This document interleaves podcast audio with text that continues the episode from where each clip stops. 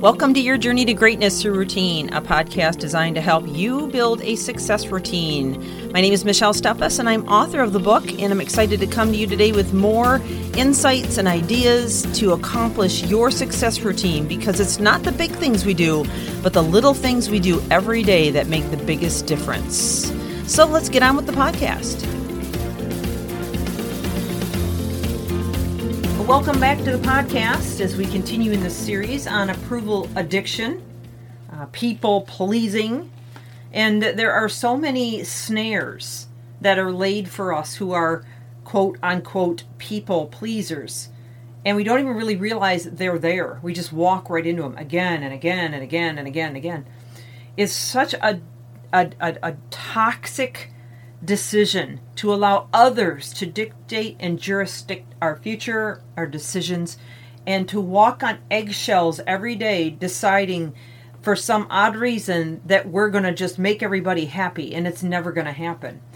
There, to the idea of making everybody happy is ludicrous because there's always going to be someone who gets their feathers ruffled, they're offended, um, they're upset, they, they took it wrong, they read it wrong, they saw it wrong, um, they didn't see your intentions right. They, I mean, really, it, it's it's a big, big, big problem. So living in such a way that you think by your actions and deeds and words that you're going to just make everybody happy all the time and happy with you is, is ridiculous. So you might as well just give that up right now.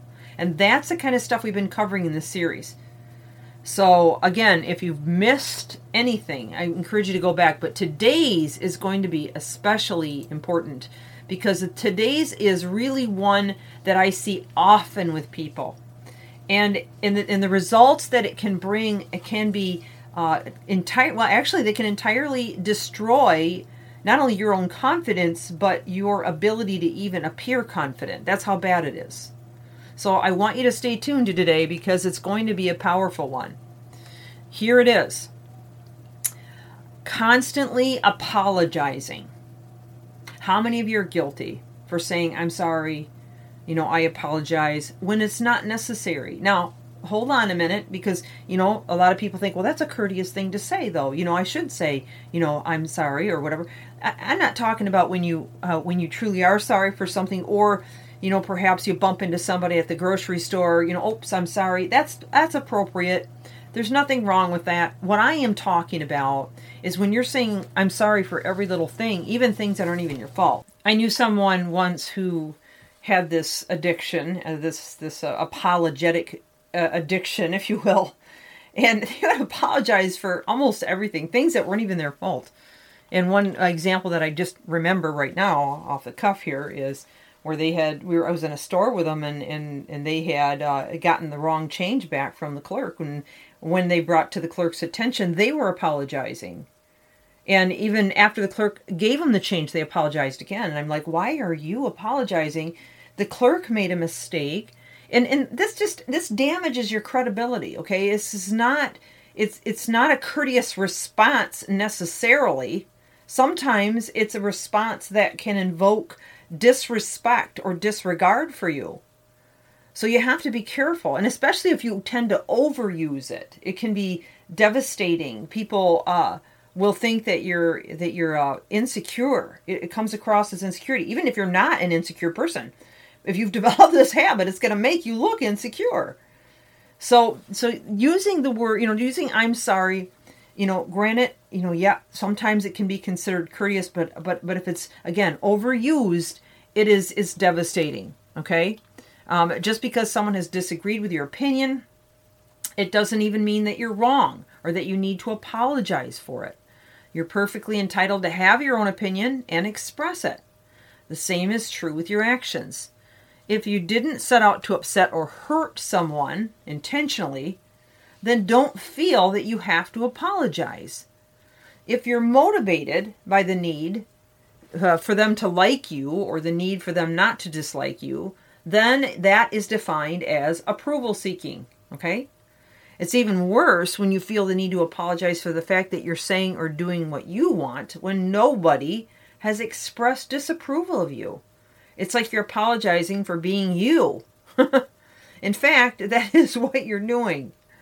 There will always be some people who disagree with or disapprove of you, no matter what you say or do.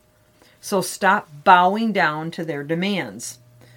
The more that you apologize, the more frequently that you do, the more you give them an in to stomp on you, to take advantage of you, or, or at least to manipulate you because they can make you be the wrong guy all the time. Or they can make you be the hit, uh, the, the, uh, the scapegoat, if you will. Okay? You've got to stand up for yourself and be true to who you are. To be confident, as long as what you're saying and doing aligns with your core values and you've done nothing wrong, um, if your conscience is clear, then stop apologizing for everything. Okay? And and as I said, it could just be a habit that you just picked up somewhere and that you're just doing this out of habit. Break that habit, okay? Again, again, be, become very self-aware of how often you're doing it. Maybe even take a record of how often you do it. Maybe just at the end of each day, give yourself a score. Maybe put it on your calendar or whatever. How many times you apologized, just to be aware of it, because that's self-awareness. excuse me, is what you need to end the madness. so that you can become aware of what you're doing and begin to get conscious of it. And then once you get conscious of it, then your brain can help you go to work to end it. So uh, the key is there's never a good reason to apologize for being who you are, okay? Always speak from the heart, speak authentically, and listen with an open mind.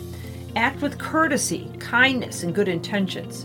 And once you manage that, you just have to accept that you're never going to please everyone. I hope this has been helpful to you. This is Michelle Steffes, your journey to greatness to routine, encouraging you to keep reaching higher. Thank you for joining.